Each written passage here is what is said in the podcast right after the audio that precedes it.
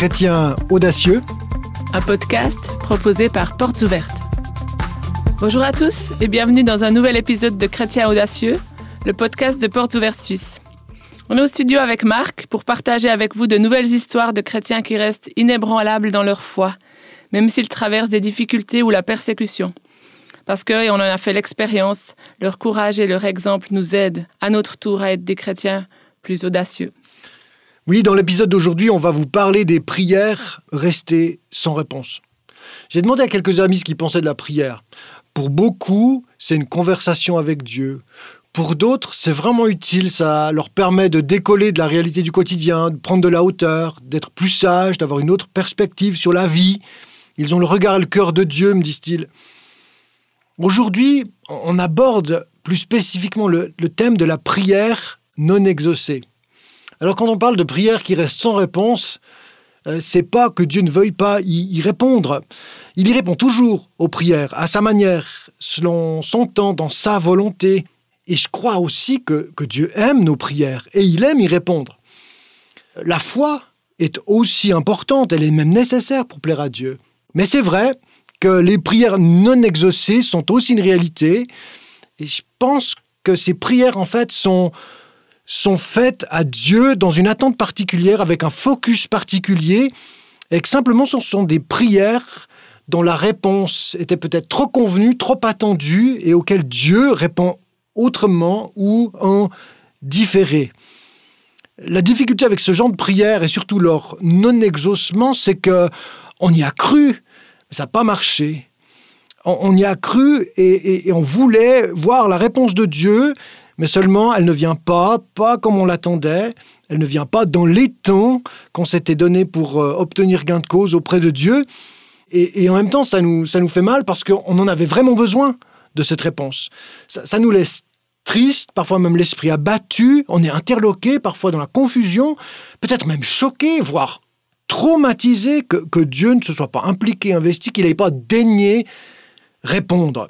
Alors à une autre échelle, c'est un peu comme les WhatsApp restés sans réponse. Tu, tu, essaies une fois, deux fois, puis l'ami en face, euh, au loin, tu vois qu'il a coché, il a reçu, mais il n'y a pas de réponse. Et ça, c'est affligeant. Soit ça te met en colère, soit ça te déprime. Idem avec les emails, tu relances, il n'y a rien qui vient. Et puis au téléphone, ça répond pas si jamais tu prends le, téléphone comme à la belle époque.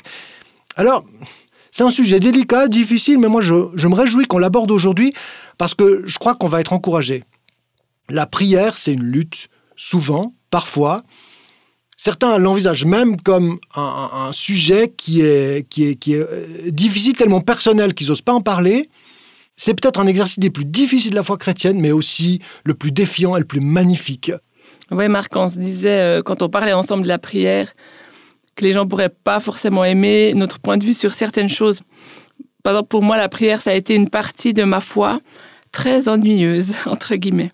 Je sais que ça peut paraître bizarre de dire ça, mais je pense que pour moi, il y a eu des moments où la prière était comme une case à cocher, un truc que tu as besoin de faire, que tu es censé faire, parce que tu es chrétien, et que tu es content de toi si tu le fais. Et donc la prière, ça devient comme une formule quand c'est vécu comme ça. Et ça devient un peu magique. Parce que je pense que quand on y va en se disant, si je fais bien les choses pour toi, Dieu, tu devrais bien faire les choses pour moi. Quand on est dans une logique comme ça, on passe à côté de plusieurs dimensions de la prière. Et c'est pas seulement que la prière euh, devienne ennuyeuse ou, le soit, euh, selon notre expérience. Elle est difficile pour le coup et en fait, elle, elle, est déroutante. On ne sait pas comment prier et on ne sait plus à quoi s'attendre dans la prière. Exactement. Moi, je me demande combien de personnes se sont éloignées de Dieu à cause d'une prière non exaucée, alors qu'il s'agissait en fait d'une mauvaise compréhension de ce qu'est la prière. On pourrait peut-être commencer par là aujourd'hui, en essayant de donner une réponse à la question que dit la Bible à propos de la prière? Je pense que c'est un excellent point de départ. Il y a tellement de versets sur la prière. Alors on va en prendre deux avec nos auditeurs aujourd'hui. Le, premier, c'est un texte des plus célèbres sur le sujet. C'est Matthieu 6, 5 à 14. Alors, je lis dans la version second 21. Lorsque tu pries, ne sois pas comme les hypocrites. Ils aiment prier debout dans les synagogues, au coin des rues, pour être vus des hommes. Je vous le dis en vérité, ils ont leur récompense. Mais toi, quand tu pries, entre dans ta chambre, ferme ta porte et prie ton Père qui est là dans le lieu secret. Et ton Père qui voit dans le secret te le rendra ouvertement. En priant, ne multipliez pas les paroles comme les membres des autres peuples. Ils s'imaginent en effet qu'à force de paroles, ils seront exaucés. Ne les imitez pas, car votre Père sait de quoi vous avez besoin avant que vous le lui demandiez. Voici donc comment vous devez prier. Notre Père céleste, que la sainteté de ton nom soit respectée, que ton règne vienne, que ta volonté soit faite sur la terre comme au ciel. Donne-nous aujourd'hui notre pain quotidien. Pardonne-nous nos offenses, comme nous aussi nous pardonnons à ceux qui nous ont offensés. Ne nous expose pas à la tentation, mais délivre-nous du mal. Car c'est à toi qu'appartiennent dans tous les siècles le règne, la puissance et la gloire. Amen. Si vous pardonnez aux hommes leurs fautes, votre Père céleste vous pardonnera aussi. Mais si vous ne pardonnez pas aux hommes, votre Père ne vous pardonnera pas non plus vos fautes. En fait, la Bible dit que notre prière doit être d'abord honnête. C'est un dialogue honnête avec Dieu, la prière. Le verset 8 nous dit même que Dieu sait déjà avant que nous lui demandions, il sait déjà tout, il connaît nos, nos besoins. Et puis la Bible nous dit aussi que la prière est relationnelle. Dieu aime la prière, Dieu aime que nous nous tenions dans la prière, face à face. Il désire cette relation d'intimité, il désire connaître ce qui se passe dans nos cœurs et nos esprits. Hmm, une anecdote à propos de ça, euh, de cette relation avec Dieu, qui est la base de tout. On voyage un peu, ça se passe en Chine, et l'homme en question s'appelle Wang Mingdao. C'est un chrétien qui raconte que lorsqu'on l'a mis en prison, il était complètement dévasté. C'était un évangéliste. Lui, ce qu'il voulait, c'était organiser des soirées partout en Chine, parler de Dieu. C'était aussi un auteur et il aimait écrire des livres, mais là, en prison, il n'y avait pas de Bible, il n'y avait pas de chair, il n'y avait pas de public, pas de stylo ni papier. Il pouvait plus rien faire. Il pouvait juste apprendre à connaître Dieu. Et pendant tout son temps en prison, ça a duré 20 ans il dit qu'il a eu une relation à Dieu comme jamais auparavant. C'est la plus belle euh, chose qu'il a vécue de sa vie, d'avoir pu cultiver une relation avec Dieu qu'il n'aurait pas pu avoir nulle part ailleurs. Le texte de Matthieu 6 parle aussi de la prière comme ce lieu euh, de, l'insatisfaction à première vue. C'est-à-dire que comme ce prédicateur a dû apprendre dans, dans le rien à découvrir Dieu, la prière, c'est aussi le lieu de l'abandon de nos personnes, de notre tout ou de notre rien, c'est le lieu de la soumission. Hmm, que ton règne vienne, verset 10 du texte qu'on a lu tout à l'heure. Que ton règne vienne, que ta volonté soit faite sur la terre comme au ciel. La, prière, en fait, elle ne concerne pas notre volonté de, prime abord. C'est ce qu'on pense. Des fois, on fait la liste à commission, puis on va soumettre nos, projets. On demande à Dieu de les, bénir euh, dans, l'optique que forcément, il, est d'accord avec ce qu'on va lui soumettre ou lui proposer. Mais, mais en fait, la prière, c'est aussi ce lieu de, de la reddition, euh, de soumission, que ton règne vienne, que ta volonté soit faite sur la terre comme au ciel. En fait, la prière, en effet, ne concerne pas seulement ce que nous voulons, comme euh, ce Wang Mingdao en a, en a fait l'expérience, c'est pas ce que je veux, mais c'est ce dans quoi je suis prêt à entrer à mon tour pour satisfaire à la volonté de Dieu. Et c'est peut-être le secret de la prière exaucée cette fois-ci, c'est que la prière qui laisse à Dieu le soin de l'inspirer, de mettre en mots sa pensée, ses désirs et sa volonté trouvent peut-être un meilleur écho?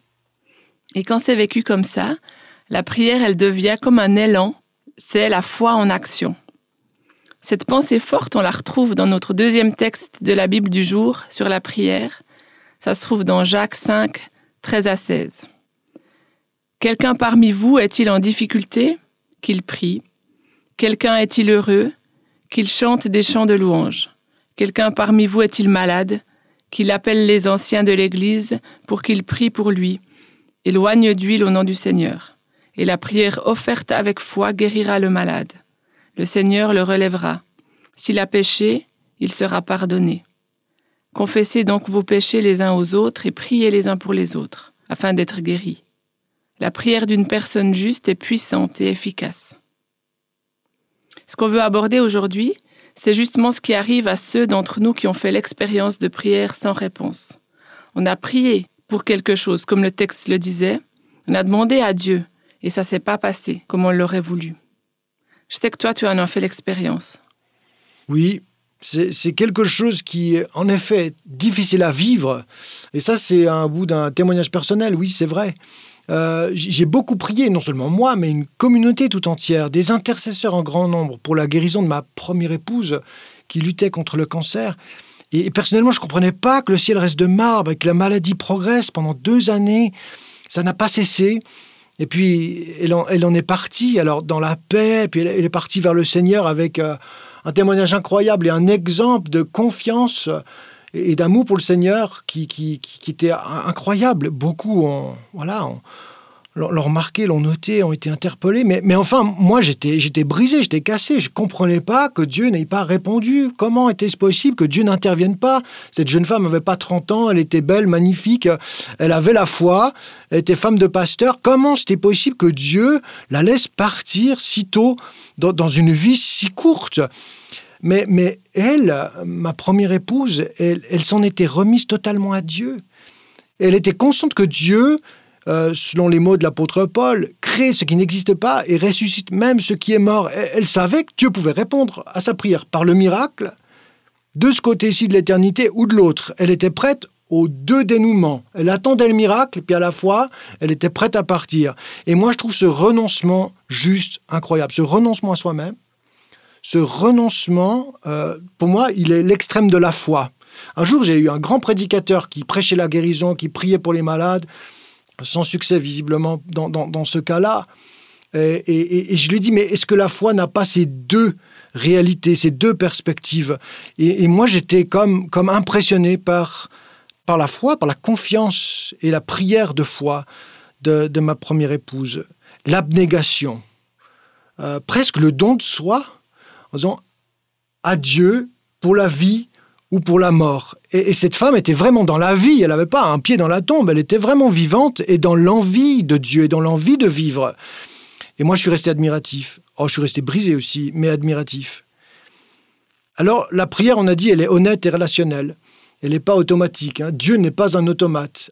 C'est pas que ma volonté soit faite, c'est que ta volonté soit faite. Et ça, ça nous perturbe, ça nous bouleverse quand c'est pas notre prière qui a gain de cause, mais visiblement les plans autres d'un Dieu tout-puissant qui reste bon et, juste et, merveilleux. Alors quand la foi semble nous manquer, quand il semble qu'on n'a plus les capacités de croire qu'il peut, qu'il veut intervenir, qu'il est ce qu'il dit, qu'il fera ce qu'il a promis, eh bien, s'en remettre à lui, dans une confiance totale, dans la louange, la reconnaissance et dans cette foi du parfait renoncement, ça me semble le meilleur, le meilleur pari à faire sur Dieu. Peut-être le meilleur chemin pour rester dans la vie, pour rester dans l'envie de le voir agir. Moi, je voulais vous demander à vous qui nous écoutez, quelles ont été vos luttes cette année? Est-ce qu'elles vous ont poussé à vous rapprocher de Dieu? Ou alors est-ce qu'elles vous en ont éloigné? Je pense que le truc avec la lutte, c'est que c'est vraiment quelque chose d'intime. On peut pas lutter avec quelqu'un sans être proche, quoi. C'est un corps à corps. Moi, quand je lutte, je sais que ça me pousse vraiment vers Dieu. Mais ça ne veut pas dire que je suis pas en colère contre lui. Comment tu vis ça, toi? Moi, j'ai toujours eu des conversations très honnêtes, surtout dans ces temps euh, dont j'ai parlé, la lutte dans la prière pour la guérison, euh, le brisement du deuil. Euh, là tu, tu, là, tu luttes avec Dieu comme un malade. Euh, d'abord, il y a les pourquoi, ensuite, il y a le chagrin, il y a, il y a la colère, il y a la perte de la personne. C'est horrible, je, je, le souhaite à personne, mais, mais chacun, à un moment ou à un autre de, de voilà, de nos vies, on, on est confronté à ces, à ces réalités dramatiques qu'on n'aimerait pas avoir à vivre. Et Dieu, Dieu marche avec nous, Dieu guérit nos cœurs, Dieu console nos vies. Dieu est vraiment là et j'ai appris à me confier dans ce Dieu-là, qu'il a dans le secret, qu'il a dans mes pourquoi laissés sans réponse, dans mes prières non exaucées et qui manifeste sa grâce, son amour, sa présence. Il y a un truc que j'ai entendu de Dieu dans ces moments, c'était euh, à la place de mes pourquoi, il m'a dit c'est pour moi. C'est pas pourquoi, c'est pour moi, avec un grand M majuscule. C'était pas pour Marc, c'était pour Dieu. Dieu savait, lui, euh, ce qu'il faisait. Ça m'a bouleversé, ça m'a consolé aussi d'apprendre que, Dieu est aux commandes de nos vies. Et donc, moi, je crois que se confier dans, dans la foi au Fils de Dieu qui m'a aimé, qui lui-même pour moi, selon les mots de l'apôtre Paul, c'est pas c'est pas des, des 20 mots, c'est pas une théorie, c'est pas une idéologie comme ça abstraite. On se confie dans, dans la foi euh, de, celui qui s'est livré pour nous. Il, en est mort, il en est mort crucifié, mais il est ressuscité. Et ça, ça nous pousse à une perspective heureuse et pleine d'espérance. Ça, nous dépasse et ça nous aide à se dépasser aussi. Réaliser que notre foi, elle est plus grande que le maintenant, elle est plus grande que le présent, elle est plus grande que la prière non exaucée. Euh, la foi, c'est une foi qui se construit sur la personne de Jésus. Il est mort. Lui aussi, c'est un scandale, une injustice crasse, un truc absolument effroyable. Beaucoup en ont été traumatisés. Ils ont été consolés dans sa résurrection. Et notre foi, c'est aussi une foi qui s'appuie sur la résurrection du Christ. C'est pas une foi à courte vue, c'est une foi longue vue, longue perspective. C'est une foi qui nous mène jusqu'à l'éternité. On peut perdre la vie ici, et pour bien des chrétiens persécutés, c'est le cas. Ils perdent leur vie ici, injustement. On leur coupe la tête. Qu'en est-il de, de leur prière, de leur foi ici et maintenant? C'est une foi qui va jusque dans la vie éternelle. Et ils auront leur récompense. Alors notre foi, elle est très réelle en Jésus-Christ. Elle doit reposer sur sa parole et toute sa parole, pas juste les versets favoris qui nous parlent de miracles et de guérison, mais les versets qui nous parlent aussi du don de nos vies par amour pour les frères. Et des, versets qui nous parlent de, la reddition de nos vies, c'est-à-dire l'abandon de notre, de notre vie, même physique, dans, dans le martyr. C'est le témoignage des apôtres après Jésus. Alors cette parole, elle est vraie. Et puis le Saint-Esprit nous la rappelle cette parole, c'est pas toujours la parole du drame ou de l'avertissement euh, marécageux, c'est-à-dire oh, il va se passer un truc bizarre dans ma vie. Non, la parole de grâce, la parole de bénédiction, la parole d'espérance, l'encouragement du Père, l'amour du Seigneur, là, qui, qui, qui résonne au creux de notre oreille. C'est cette amitié, cette intimité de la prière, ce face à face avec la voix du Saint-Esprit qui m'est devenue familière. Je suis toujours à son école, hein, mais, mais j'en redemande je redemande à manger à la table du, Seigneur pour, pour, pour, cultiver cette intimité, cette amitié avec lui, être au bénéfice de sa parole qui donne la vie. Et quand nos prières restent non exaucées, eh bien rappelons-nous ce que disait C.S. Lewis, lorsque le contraire de votre prière se produit, votre prière, dit-il, n'a pas été ignorée. Elle a été considérée, mais refusée pour votre bien ultime. Encore une chose dont j'aimerais parler, c'est qu'on sait que la marche chrétienne, elle est jalonnée de sommets de vallées et de tout ce qui se trouve entre les deux. Et même dans le psaume 23, on parle de vallée de l'ombre de la mort.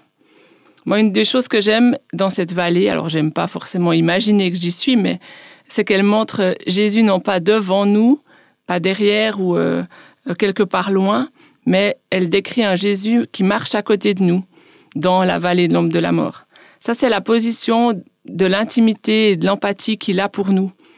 Et je pense que pour moi, dans les moments où je me suis trouvée la plus peut-être désillusionnée ou éloignée de Dieu, à cause d'une prière sans réponse, c'est parce que j'étais tellement concentrée ou distraite en regardant la douleur, euh, ma souffrance personnelle, et puis je réalisais pas que Jésus était juste à côté de moi à chaque étape du chemin.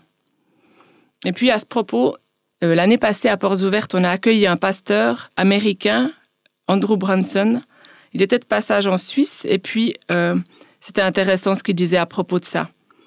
Il était missionnaire en Turquie et puis s'est retrouvé en prison sans trop comprendre pourquoi et sans trop comprendre comment il pourrait sortir de là. Il connaissait pas les lois, euh, il était dans un pays étranger et puis il a été accusé de terrorisme. son cas euh, semblait désespéré. Alors ce qu'il racontait, c'est qu'au début, il était tellement abattu qu'il disait à Dieu qu'il ferait n'importe quoi pourvu que Dieu le sorte de là. Il était tellement centré justement sur sa souffrance. Alors, il a passé deux ans en prison. Dieu l'a pas tout de suite euh, sorti euh, de là, mais il est arrivé à un point d'intimité et de révélation tel avec Dieu qu'il disait que plus rien ne lui importait davantage que de faire ce que Dieu attendait de lui. Il était prêt à accepter tout de sa part, parce qu'il s'est rendu compte que le plus important, c'était de faire vraiment ce que Dieu lui disait de faire, de passer par ce que Dieu avait prévu pour lui. Et petit à petit, il s'est mis à prier différemment. Et il dit qu'il aura vécu bien plus que l'exaucement ou la libération euh, en traversant cette vallée de la mort qui pour lui aura duré deux ans. Oui, et Brunson en était arrivé à ce point qu'il était prêt à rester en prison s'il fallait. Hein. C'était incroyable, ce, non-retour à ses prières euh, d'avance, c'est-à-dire qu'il avait décrété qu'il ferait confiance à Dieu, qu'il s'abandonnait à lui coûte que coûte ça change un peu le regard de ce qu'il faudrait demander à Dieu. Hein. Vraiment, ouais. D'ailleurs, euh, je partage encore avec euh, vous ce que nous disait un pasteur en Égypte. S'il vous plaît, ne priez pas pour nous. S'il vous plaît, priez avec nous. Si vous priez pour nous, vous prierez pour les mauvaises raisons. Vous prierez pour que l'Église soit en sécurité, vous prierez pour que la persécution cesse. Nous ne prions pas pour ça. Nous demandons à Dieu le salut de toute l'Égypte. Nous demandons qu'il attire des millions de musulmans au Christ. Nous demandons que nous soyons audacieux et clairs dans le partage de notre foi avec les musulmans. Et nous prions pour que lorsque viendra la persécution, inévitablement, nous ne fuyions pas, nous restions fidèles dans la persécution, et même si elle nous en coûte la vie. Allez vous dire à vos amis de prier ces prières avec nous? Interpellons, non? Sans que ça change notre regard sur ce qu'il faut demander à Dieu, n'est-ce pas? C'est le programme de toute une vie, ça. Hein. je prie qu'on puisse devenir courageux et confiant comme ça, nous aussi. Et si vous voulez en savoir plus sur les chrétiens persécutés, vous pouvez vous rendre sur www.portesouvertes.ch. Merci d'avoir écouté ce podcast, Chrétien audacieux. N'oubliez pas de commenter et de partager cet épisode et de vous abonner à nos podcasts pour les écouter partout. Avec Marc, on vous retrouve le mois prochain pour un nouvel épisode. Bye bye. À bientôt.